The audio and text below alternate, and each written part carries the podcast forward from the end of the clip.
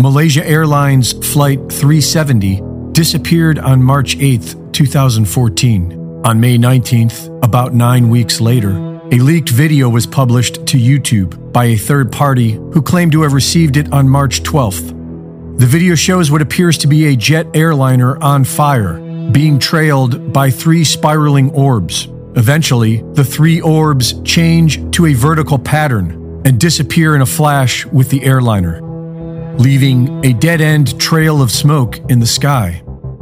A month later, on June 12th, a second video was published to the same channel that showed the exact same event taken from a different viewpoint. These videos have been deleted from YouTube, but can still be found on archive.org. Ashton Forbes and his team have been researching these videos extensively and have provided exhaustive evidence that these videos are legitimate, including digital forensics verified by CGI professionals, eyewitnesses, and government data. Forbes and his team have successfully addressed all debunker claims and have listed them for all to see on X.com at just X Ashton. So far, nobody has been able to debunk this research. Their research shows that the first leaked video was taken from a pair of American signals intelligence satellites known as USA 229, twin satellites capable of creating 3D stereoscopic images by capturing two slightly different views. The twin USA 229 satellites are logged at the exact location, time, and apparent angle required to have captured this video. This event occurred at around 2:30 in the morning. It was completely dark. The wavelengths captured by these cameras are for detail, and the stereoscopic effect allows for added depth perception. The source of the second video has been identified as an MQ-1C Gray Eagle unmanned combat drone with infrared and thermal technology. This video focuses on the heat signature.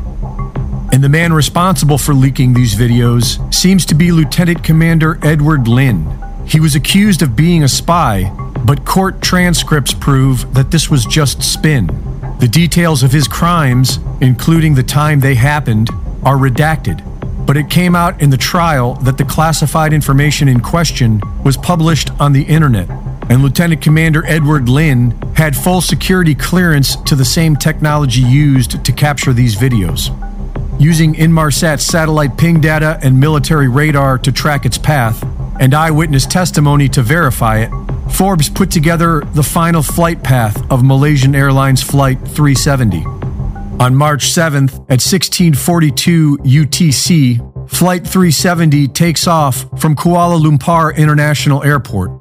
At 1721, the plane abruptly turns back towards the nearest airport in Penang. A witness on an oil rig reported that the plane was on fire.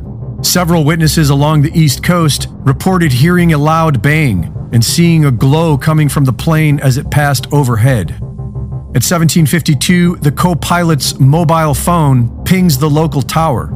At 1840, an eyewitness on a boat reported that the plane was glowing orange and appeared on fire.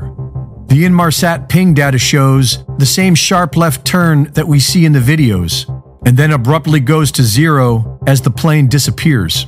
The CCP released Chinese satellite images that appear to be three orbs. They first claimed it was debris and later said that releasing the image was a mistake. According to Chinese media, 19 families have signed a statement claiming they made calls that connected to missing passengers after the disappearance, but without an answer.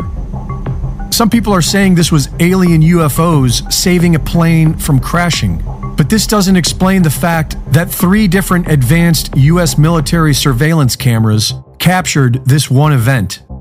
23 of the passengers on board were related to Freescale Semiconductors, a field leading the development of superconductor technology, which is what this appears to be some type of superconductor targeting system for teleportation, which is reminiscent of what the Nazis were doing with their highly classified Die Glocke project. Luminous objects like this were first reported in May of 1940 as Germany invaded Belgium, and by 1942, several people began reporting them, starting in the skies over Germany. American pilots during World War II called them Foo Fighters. And let's not forget Gary McKinnon, who in 2002 was accused of perpetrating the biggest military computer hack of all time, and who claimed to have seen evidence of an advanced off world military fleet. Greg Reese reporting.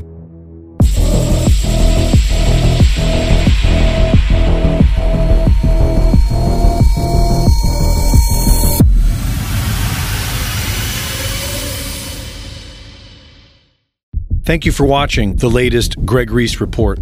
Be sure to go to reesereport.com to see my latest videos, sign up for my free newsletter, and subscribe for exclusive content.